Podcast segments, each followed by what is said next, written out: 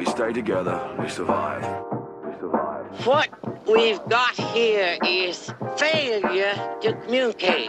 To communicate. Stick together. Stick together. in the name of unit cohesion. Cohesion. You are listening to the Cohesion Podcast actionable tips from internal comms leaders on how to improve your company's employee experience. This episode features an interview with Carolyn Clark, head of internal communications and employer brand at Opendoor. Previously, Carolyn was a senior director of internal communications at GoDaddy and held senior internal comms roles at Pandora and Yahoo. On today's episode, Carolyn shares what it's like working on SNL and Late Night with Conan O'Brien, why she started her own comms consulting company, and valuable case studies from her career and teachings in crisis comms. Before we dive into the interview, here's a brief word from our sponsor. This episode is brought to you by Simpplr, the modern intranet software that simplifies the employee experience. If you are looking to increase employee engagement, collaboration, and connectivity, Simpplr is your answer. Learn more at simpplr.com. Without further ado, please enjoy this conversation between Carolyn Clark, Head of Internal Communications and Employer Brand at Opendoor, and your host, Amanda Berry, Corporate Brand and Communications Manager at Simpplr. Carolyn, thank you so much for joining me today. How are you doing? I'm good. I'm good. I'm December is always an exciting time for communicators because it speeds up and slows down. And then which slow down is nice right now. So yeah, get a little bit of a break. Well, you have such an amazing professional background and I love your energy. I saw you at the Cohesion Conference this year. I watched you facilitate the keynote of the late Walter Roth, and I moderated the panel you were on about preparing for future challenges in internal communications. So I'm super excited to have this opportunity to dig a little bit deeper into your background and get some some nuggets of information from you.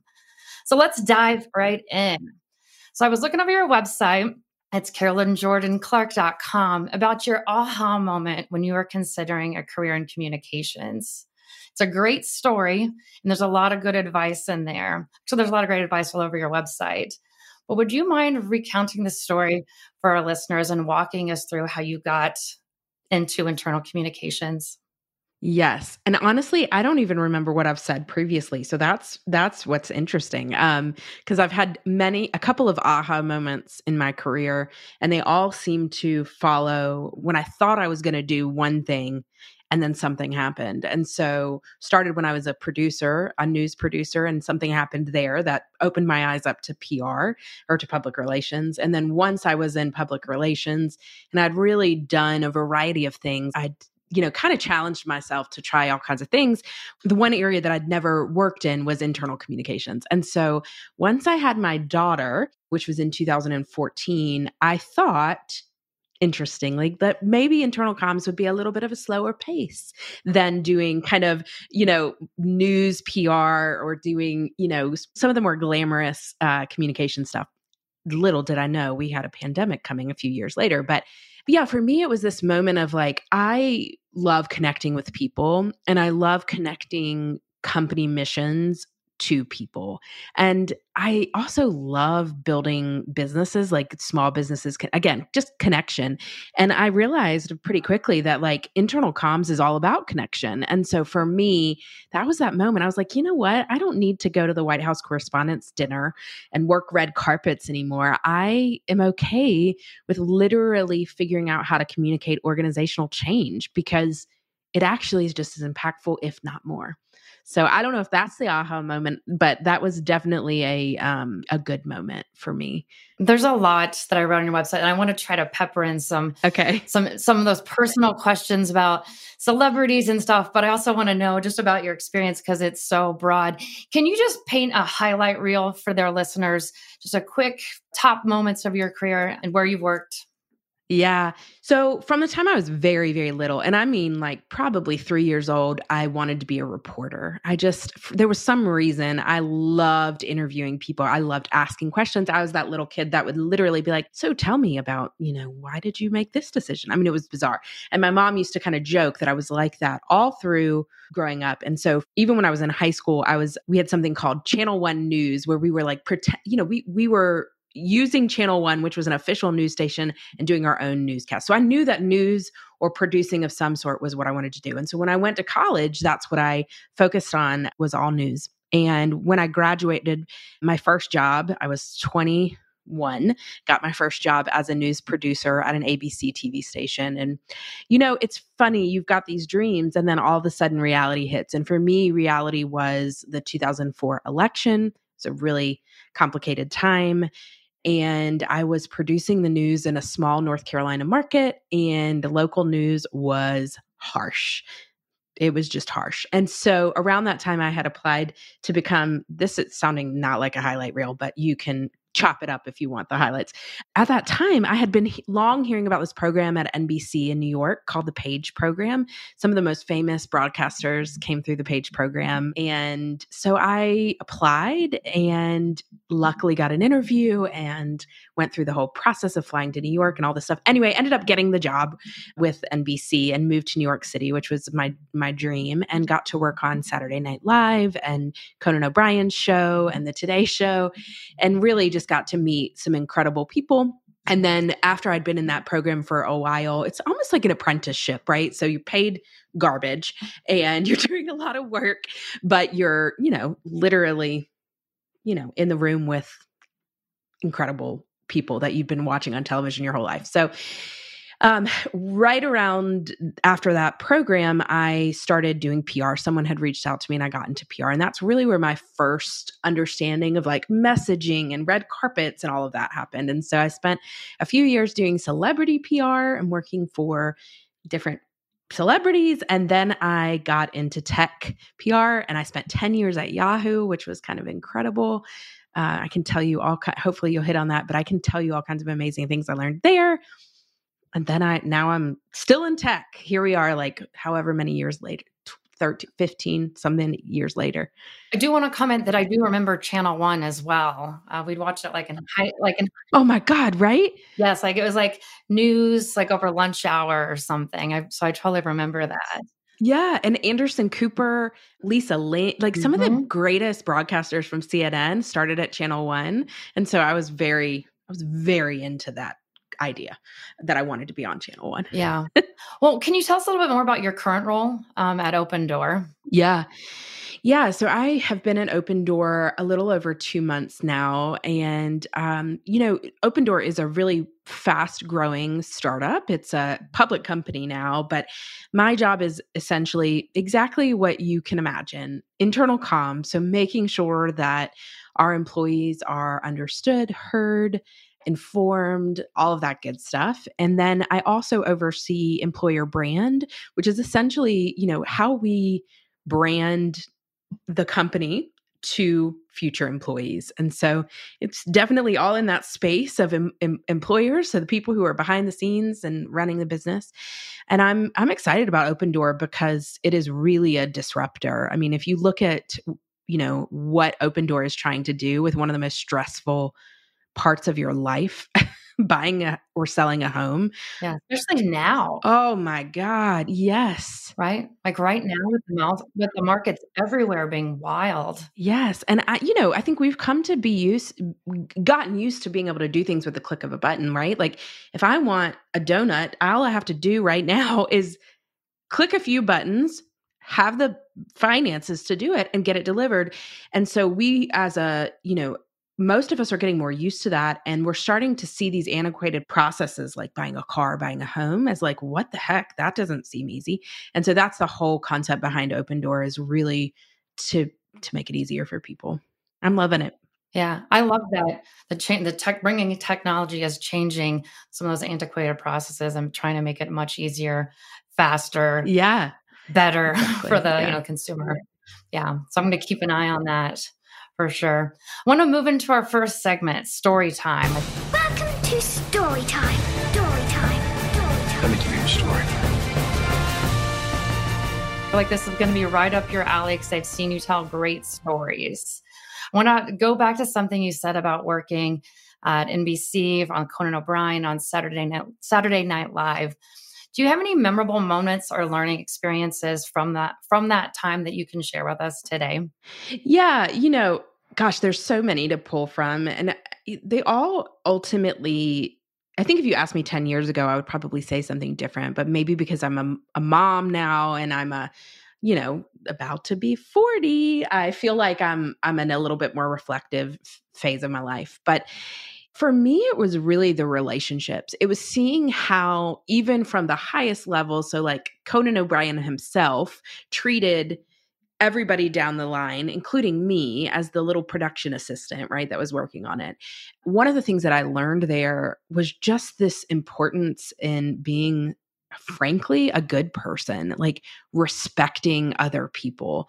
Um there are all these funny moments that i got to be a part of like i i literally remember my first interaction with conan and there weren't a lot. Like I literally I'm not sure, you know, again, I was the lowest on the totem pole. I was my job to just do some very basic things. But he found out I was from North Carolina and made a few interesting comments, like was asking me some questions about North Carolina. And what that said to me, you know, one, it immediately took down some of my walls because who doesn't love, especially when they're 22 or how I was 22, I think at the time, but like you want to talk about home or you want to, you know, you want to have that connection. And so him asking me specifically about North Carolina, and of course he was asking me very funny questions. I think about squirrels. It was very weird, but he, it was endearing. And so that, again, the relationships and the treating everybody with respect, because there were certainly examples of people not doing that, you know, and the news, you know, if you watched the morning show on Apple TV or any of that, some of that is pretty accurate. So finding those really great moments was was really good. I will also say another wonderful moment, Lester Holt.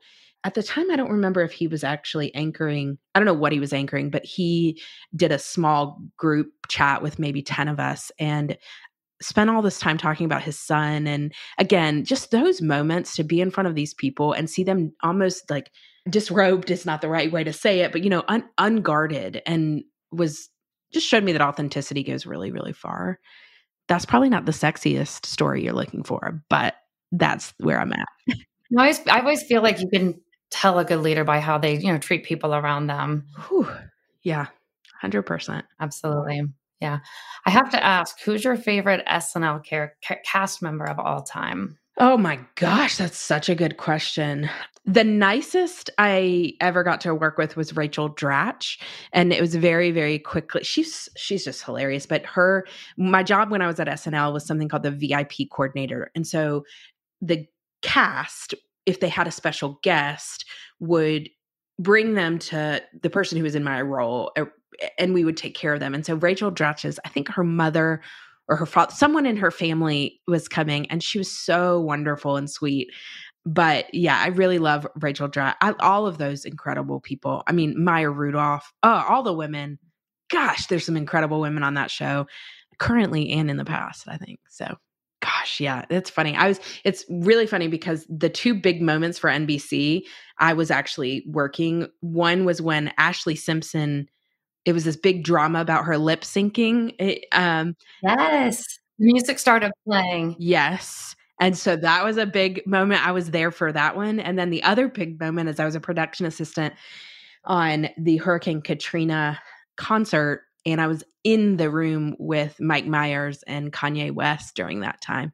So that was a really, really eye opening moment for me where I was like, oh God, this is this is interesting. So yeah, that's so interesting. I bet you you've seen some things, and and that's that's yeah. Quickly, I want to oh, I want to go back to Yahoo. You worked there is it ten years?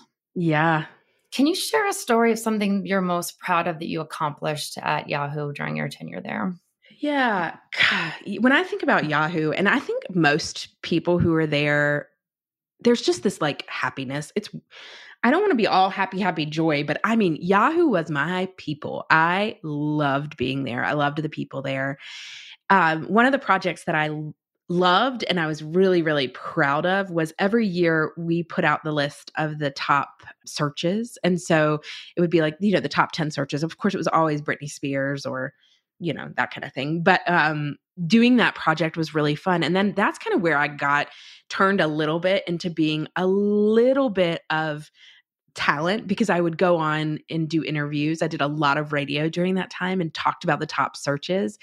And so it, for me, it was just really fun to mix this idea of you've got data, you've got technology, and then you've got this like producing side. So that was really fun for me doing that every year.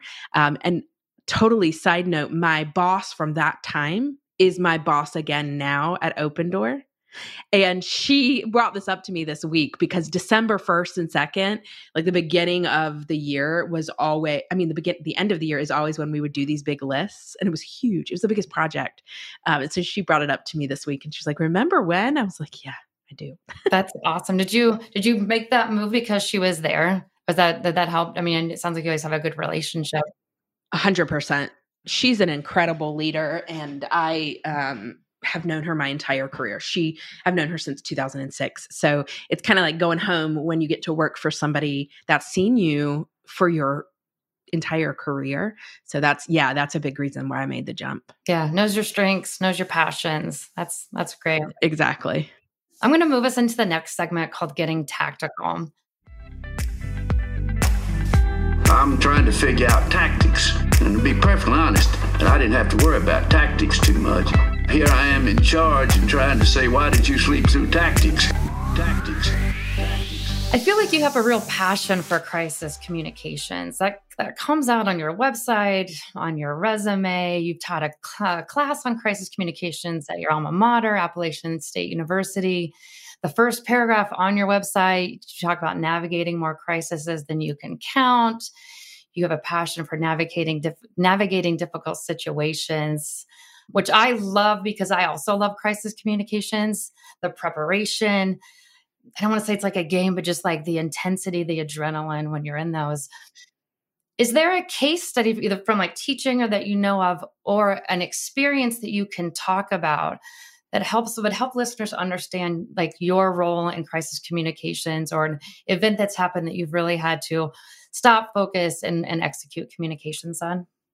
Gosh, I mean, there's so many to be honest. Um, I'm trying to think of ones that would be most interesting, but you know, I think the thing that I realize the most about crisis comms is is one is changed, and that's something that I've in my class when I, I haven't taught in about two years, but I taught the crisis comms class at Appalachian for a while, and one of the things that was crazy to me was that there were so many opportunities to talk about crisis and so much more as time had shared. So, like, of course, the introduction of social media and that, you know, two minute reaction to things versus what would have been in the newspaper taken maybe 24 hours of a reaction time. So, um, there have been a lot of different ones, everything from, gosh, I don't, I mean, I can tell you a couple. I want to be careful with some of them because some of them are super sensitive. Um, yeah, that's why I said maybe if there's a user case that you you were particularly were fond of. There's been so many. I think one one that really um, is top of mind for me that was a big moment was when I think it was in I don't even remember what year. Maybe it was late 2000s during the, another election. The election always brings you know good good crisis work. But at the time, I was the PR lead for Yahoo News and Yahoo Finance. And um, we had a bit of an open mic situation, and where one of our lead reporters was caught on an open mic and and said something somewhat inappropriate. I mean, he's gone on to be an incredible talent. So I won't I won't share more about him directly, but one of the things that happened in that moment is we of course had to immediately go into mode of you know preparing statements not just for the public but for the different candidates which was really complicated and so you know that's i will say i love the adrenaline of of a crisis i love the adrenaline of putting pen to paper of I love live editing. You know, I, it's funny. Some people hate that. I love writing a statement and then reflect it, like literally live time reflecting on it for me, there's so many levels of crisis, crisis that involves loss of life is a t- completely different i mean just a different ball game there um so yeah there's there's been a been a lot i mean my class it's funny during my one of my classes was during the time when throw it back to a celebrity reference was when lamar odom had gotten caught in some bad situations and one of my stu- my students at the time were really into into the kardashians and so they we did a case study on that um Do you have like a playbook that sits on your shelf? You know, a hacking situation. You you've got some stuff already formulated. I think it's probably less on my desk and more in my head. But I will say there are a couple of things that I go back to regularly. Like if there is a serious corporate crisis, then I I literally will pull out a textbook like the Lainey Davis crisis textbook just to like remind myself. But yeah, some of it is just you you get used the tactics since the segment is about tactics, right? The tactics don't necessarily change in a crisis. It's really about the messaging and the nuances. And so the tactics I think are pretty you're pretty good. At, um, you got them kind of locked in of exactly what needs to happen when, how fast, whatever. It's really the nuancing of messaging. And yeah, I will say another time working in crisis that was interesting. I before I came to Opendoor, I was at GoDaddy and you know, we were navigating one of the things with GoDaddy is we are the domain provider for, you know, the 20 million customers, right? And so or at least that, that I bet it's more at this point. But so you can imagine really having to navigate when a site is appropriate, when it is not. And there's some very clear, I mean, GoDaddy does an incredible job of having very clear policies around that, but it's often a conversation about what, when to react, how to react, and then to be prepared for backlash, particularly in a time like this with politics. I want to a cousin to this a little bit is like mergers and acquisitions. You mentioned that as well. I've worked at companies where mergers and acquisitions have been a thing. Um, I want to get your thoughts on the role that uh, internal communication should be playing, let's say in a merger or an acquisition. Because I've been in companies where day one, internal comms is at the table. I've been at companies where the day that I, that it happens, that's when they bring them in, bring internal comms in. So I'd love to get your perspective on that. And if there's a leader listening out there who doesn't understand the role of IC, what would you say to them? I actually, yeah, thank you. It's such a good question. And I think this is one place where a lot of people get it wrong when it comes to mergers and acquisitions. And so, you know, my philosophy in general with internal comms, I've said this in different interviews and different things, is really thinking about internal comms from the perspective of empathy advocacy and truth. And so um, it's something that I, I, used to work with this guy named Sean Funder, and it's something that he he taught me, which was, you know, if you can tie everything to those three pillars, then you're doing your job right. And when it comes to mergers and acquisitions, there are a couple things that immediately happen. One, if internal comms is not involved, let's hope that they've got someone from HR comms or HR engagement, employee experience involved. Because if they don't, they are going to miss the fact that all of the folks that are coming in or potentially losing their jobs, all of the folks who are at the company where that's being merged or or that is acquiring, everybody has what we call the me questions. You immediately go to the me questions. You immediately go to the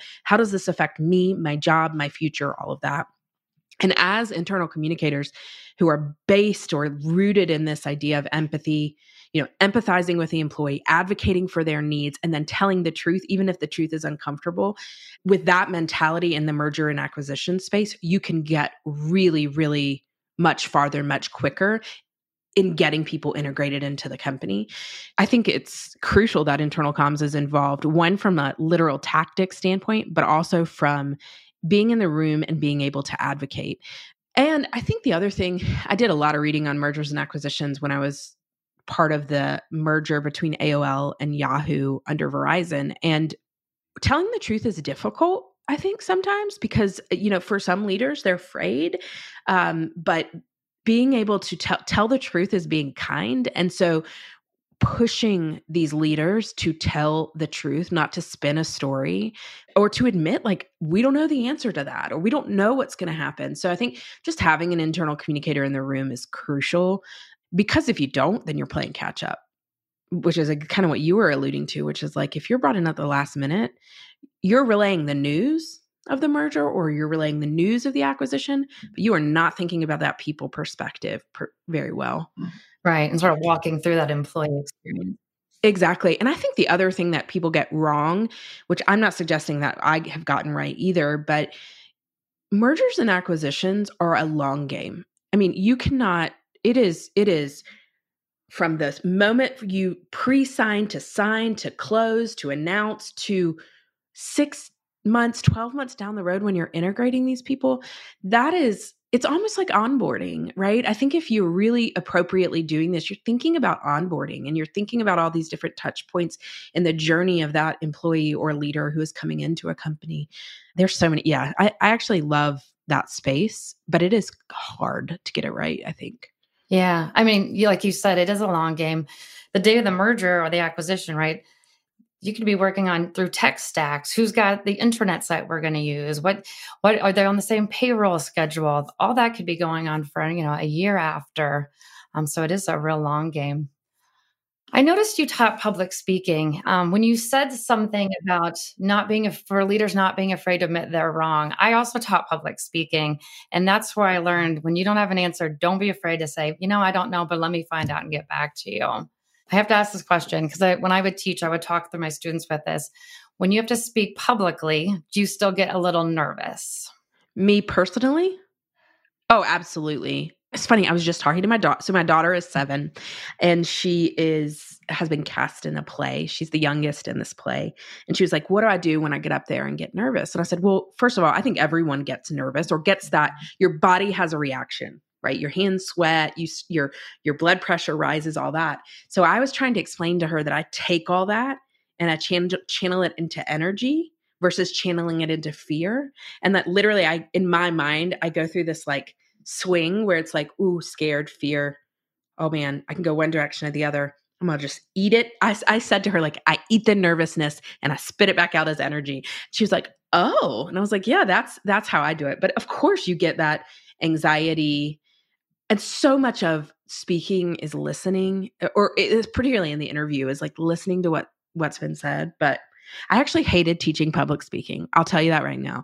I i loved the crisis class i taught but public speaking with people oh my gosh it was just I don't know how you felt about teaching it, but it was not my favorite class to teach.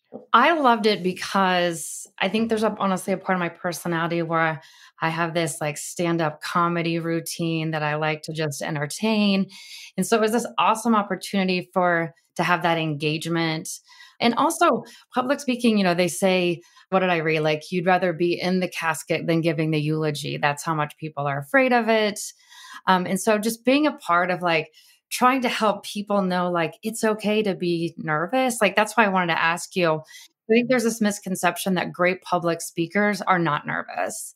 And just want to get that out for anyone who, you know, who may be an IC leader and is still nervous to get up at the company all hands. It's so, it's so common. I just want to get that out there because that's what I would tell them. It's not about, you're not getting rid of the butterflies, you're channeling them and teaching them how to fly together.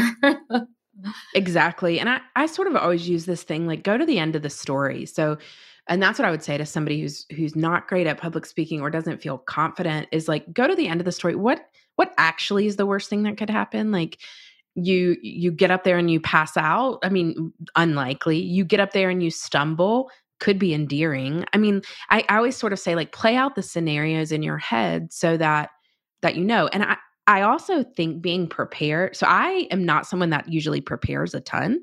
If I had more time, I would prepare more, but I think preparing the right amount is really great. I think over preparing and under preparing is bad. So it's like figure out what the right amount is well, I also spent time in that class teaching the audience how to be a good audience. I think that was the other component. You may not really be interested in the topic, but show some excitement because you know when you're up there, you could use people who are nodding their head and smiling and going, "Oh yeah, yeah." So that was a big part of it too. So I I just enjoyed it because it was sort of like my side hustle. You know, after I go work full time, go to a, go to teach a class. I bet they loved it though. I mean, I don't know if you experienced this with teaching. I know there are a lot of um, people in internal comms who teach, and it's such a it just shakes you out of your day to day. And uh, I did love the interaction with students. I I, I learned things. I loved being able to use all these real life examples, kind of what you were talking about, like bringing in, I could bring in scenarios, particularly when I was at Yahoo. I could literally bring in scenarios and workshop them with the class. And that was, that was fun. I think they loved it and, and I loved it. And yeah. We'll just switch gears a little. Um, I want to talk about your ever after or after ever communications. Can you talk a little bit about what that is and what the driving force was for you to start that?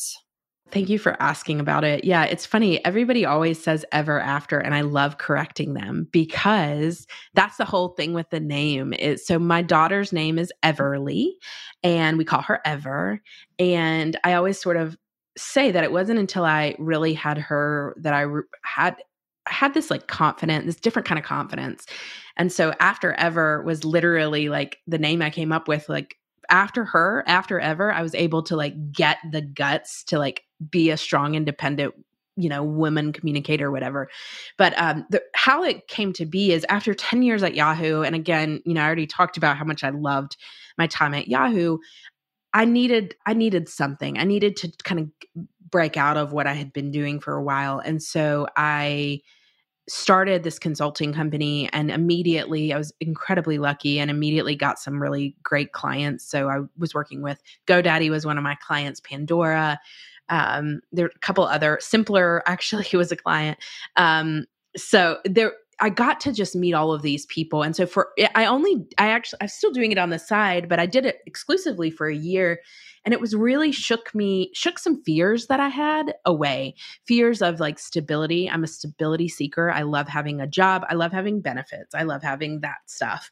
And you know, for a year kind of hustling really gave me a different perspective, a different flexibility, and it kind of proved some worthiness for me like it I was getting people were paying for my brain, which I'm sure they were at other times, but it just felt more than ever people were specifically paying me just me for something I could deliver. And so it was really great. But I my daughter, I'll also just say this. My daughter someday, I can't wait to see what she's like when she's like 15, is gonna hate us because both my husband and I have so I did after I started ever after after ever communications and then i started this like i do watercoloring for fun so then i was like oh I'll, I'll, do this like after ever musings thing. And then my husband created a woodworking company that's called ever woodworks and we were like people are like y'all need to chill out. So my daughter i bet when she's 15 she's gonna be like what the hell mom? You gotta get all like t-shirts made and oh my god. I mean i have a tattoo. I mean it's like that says forever. I mean it is yeah so we'll see. I like a brand, you know, I'm yeah. a good branding person. Part of your employer brand role. exactly. Well, last question before we move on into our next segment. I'm curious if you have any advice for listeners who are having trouble getting leaders engaged in the internal communication process and strategy. What advice would you give them? Yeah, it's it's figuring out how to talk their game. I mean, it is figuring out what they care about and then using that to prove your case, right? Whether it's data, whether it's sentiment, whether it's um, content, whatever it is, I think if you want somebody to believe what you're doing matters, you have to you have to learn to speak their language. And I would say, you know, understanding the business is crucial, right? Like, like it seems basic, but if you think about it, most of us kind of sit at this like um this top level we don't we don't go deep into the business right? Because we're just communicating the highest level things. But in order to speak the language of engineering leaders or even even your ceo and your c suite you you've got to understand what makes them tick and then put it in front of them. And i think that means developing different strategies. Even if your ultimate approach is sorry your your ultimate strategy is the same or your goal how you approach it and you get buy-in is going to differ. So I would also ask them, like, what matters to you? That's one of the things, an advantage if you're new somewhere is saying, what matters to you? Because I'm telling, I have notes from my first couple of weeks here at Opendoor where I'm like, I, have been writing down what matters to particular leaders. You know, I have this, what I call my like little black book where I literally take all the people I've met and I make notes so that I can refer back if I have to present something to them or I need their buy-in, I can kind of change my approach a little bit so that they to speak their language or to remember something about them that's important just to, to get that trust. So I would say put the effort into getting to know the people you want to buy in so that you can sell them. Um, can you just talk a little bit about that? I know you're you're new to Opendoor. I think you said two or three months. What does your first 90 days look like for um, for someone who's leading internal communications? What's your first 90 days? Yeah, I think it's it's it's all the categories that you can imagine. So it's assessing the tools first of all, like understanding what are the channels we use, how are they being used, what are the tools we use, like the process, the actual, you know, are you using Airtable, are you using Asana, are you using Excel, how are you tracking your your content. So the basics of that stuff, so tech stack type stuff. And then a lot of listening, a lot of reading. I kind of joked with my boss, like I felt like I was in school. I treat the first 2 months, so that's really the first 60 days, especially the first 30, like I am in school studying for a test. I mean, I print shit out. I come back and reference it. If I hear somebody's name, I mean, I have it all right here to the side. I keep looking over here because I literally, if I hear someone's name that I'm not familiar, I'm, I pull up that org chart and I understand like our operating model. So I think again, for me, it is, it is understanding the tech stack so that you can know what you're messing with, what you've got.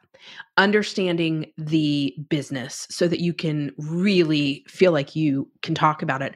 And then it is about relationships. I mean, meeting, meeting, meeting with people, understanding them, looking at how they talk, getting perspective on the tenured people versus the new folks. So that's really um you know it is a pretty reg for me it's a pretty regimented onboarding experience and i think if you're coming in somewhere and you have a good leader they're doing some of that for you. They are guiding you in that onboarding process. But, and then I think the other thing is testing.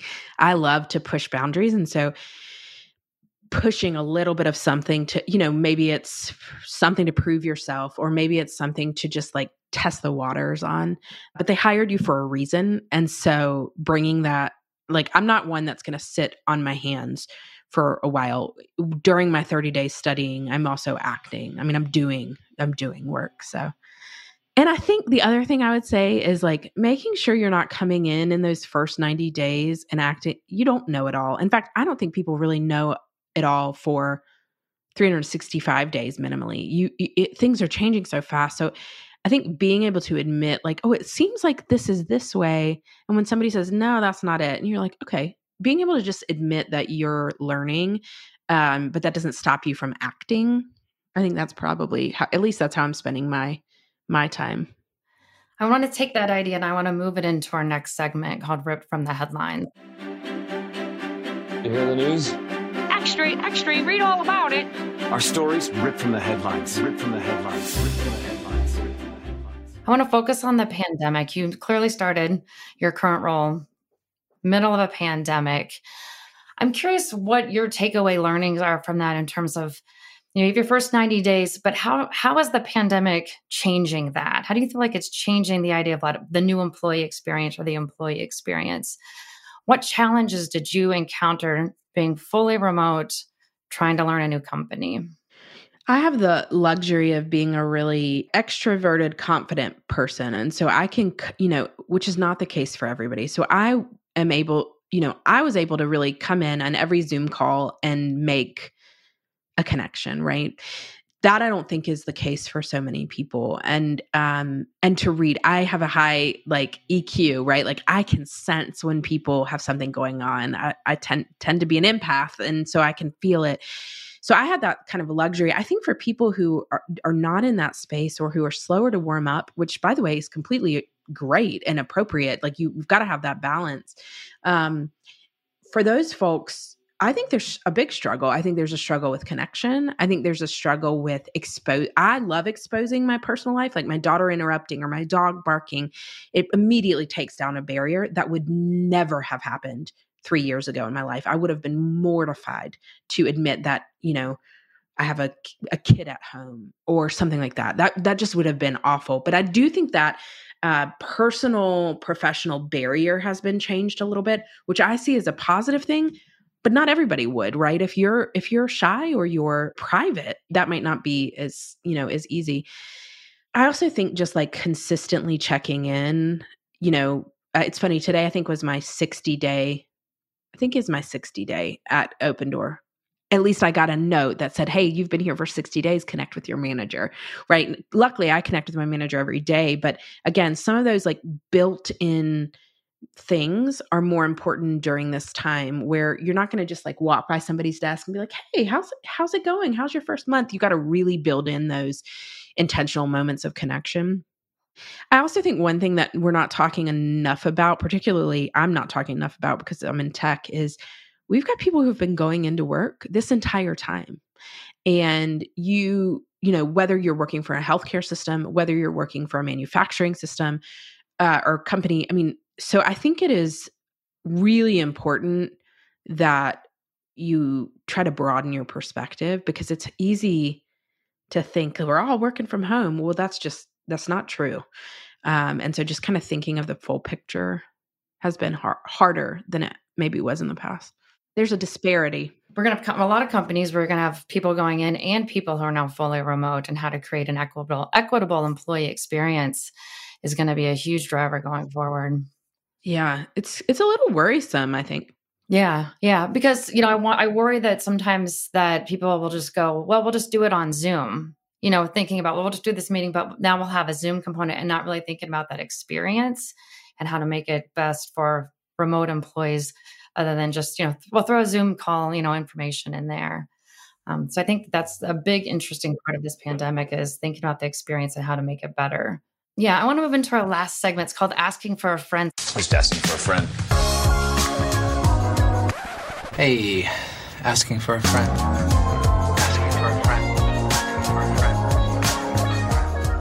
Everyone I know is trying to get better at their jobs. What does that look like for you?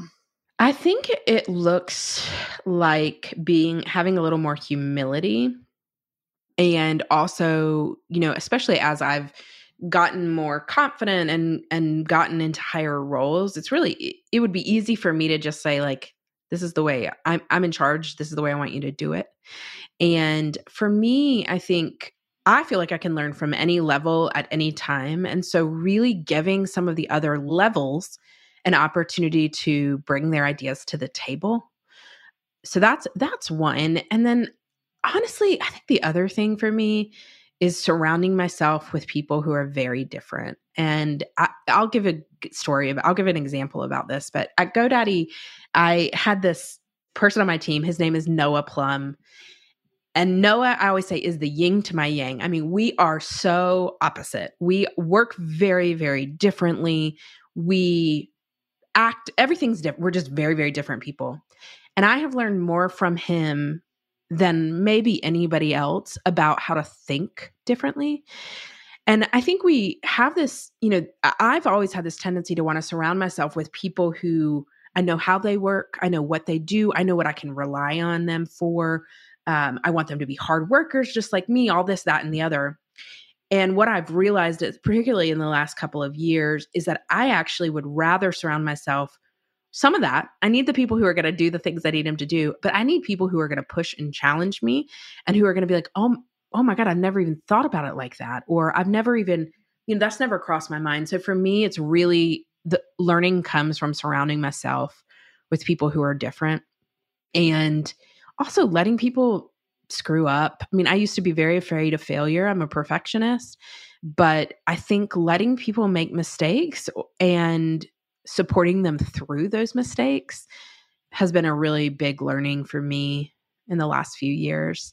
But it's funny when I think about teams, I've worked with incredible people. I just, when I think about the people who have been on my teams, whether it was at Yahoo or at Verizon or at GoDaddy or Pandora, they just, just incredible people who are so different who I still am in touch with.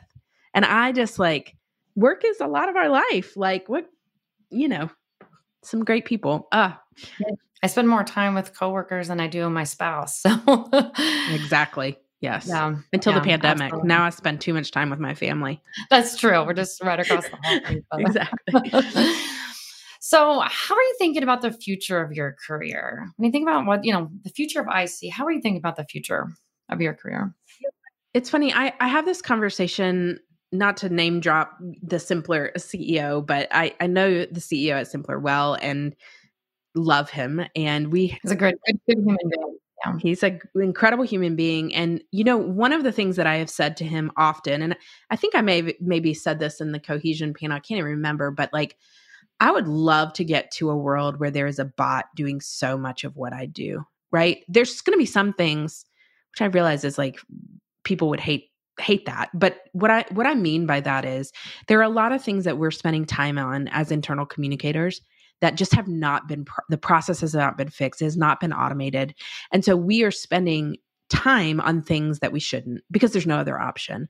And so my hope for the role in the future is that things get automated so that what we're really good at, which is storytelling, messaging, empathy, advocacy, all of that, that we can spend all of our time on that, not figuring out how to get a damn distro list to work. And so I I see the future. Whoever can get that right, and I I have talked to uh, Dhiraj about it, is gonna be the winner in the internal com space because right now nobody's doing it well. Nobody is automating. Nobody is setting up these prompts to help people remember when they need to communicate or check in or do things like that. So I I hope in I don't know, five, ten years, that we have a very different role as internal communicators and we really are advisors and not as much doing all the little tiny tactical things. But right now we're doing it all. Yeah. I will say from my personal experience with Simpplr, of course, um, they hear the problems loud and clear, you know, and I think that, you know, that, that's one thing I really like working about a company, like working at Simpplr, is because they're a company that when I look back on my career and all the struggles that I've had in internal communications, right, just to get something approved takes two weeks to get it through the chain and then back, then changes, right? And then to have a company that's listening and wants to solve for that really makes me feel like I'm proud of that because the sleepless nights I've had, the frustration I've felt, they're, they're listening. And I, and I really love that. Yeah. And I think that's a great, you know, I, I was actually thinking about this this morning. I, I literally, I think I got five vendor emails this morning, and I was so annoyed. I get it. By the way, I get it. As a former PR person that had to do cold calls, I get it.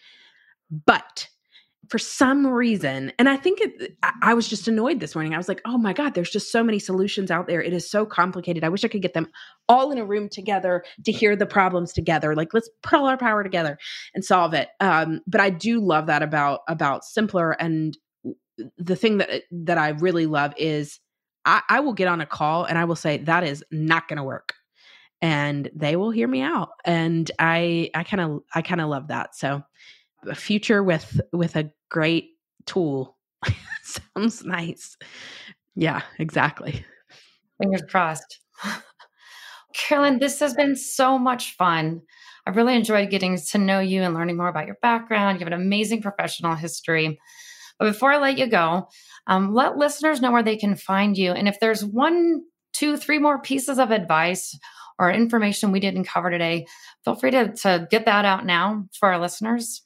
I think probably on LinkedIn is a, a great place to start. So feel free to connect connect with me there. I do have a website, the longest name ever, carolynjordanclark.com. I put stuff on there. Don't you know there's not that much there but feel free um no i mean i think i think the la- the biggest thing again and I, i'm in this very reflective state of just the the relationships the relationships you're making are crucial whether it's with employees you know one to one or with the leaders and I'm just tired of working for mean people. I haven't worked for a lot of mean people. I've been very lucky, but like nobody wants to work for an asshole. So if you're going to be an asshole, just get out of the way. Like that's my biggest piece of advice. It's like, let's work for good people. Like let's just try, like we're all here. We're making, you know, we're making money. We have to pay our bills. Let's try to have kindness and be good to each other and push each other. And let's try to get that ego out of the way if we can. Um, so that's one thing. And the other thing is like, if you are a vendor, keep trying on those emails.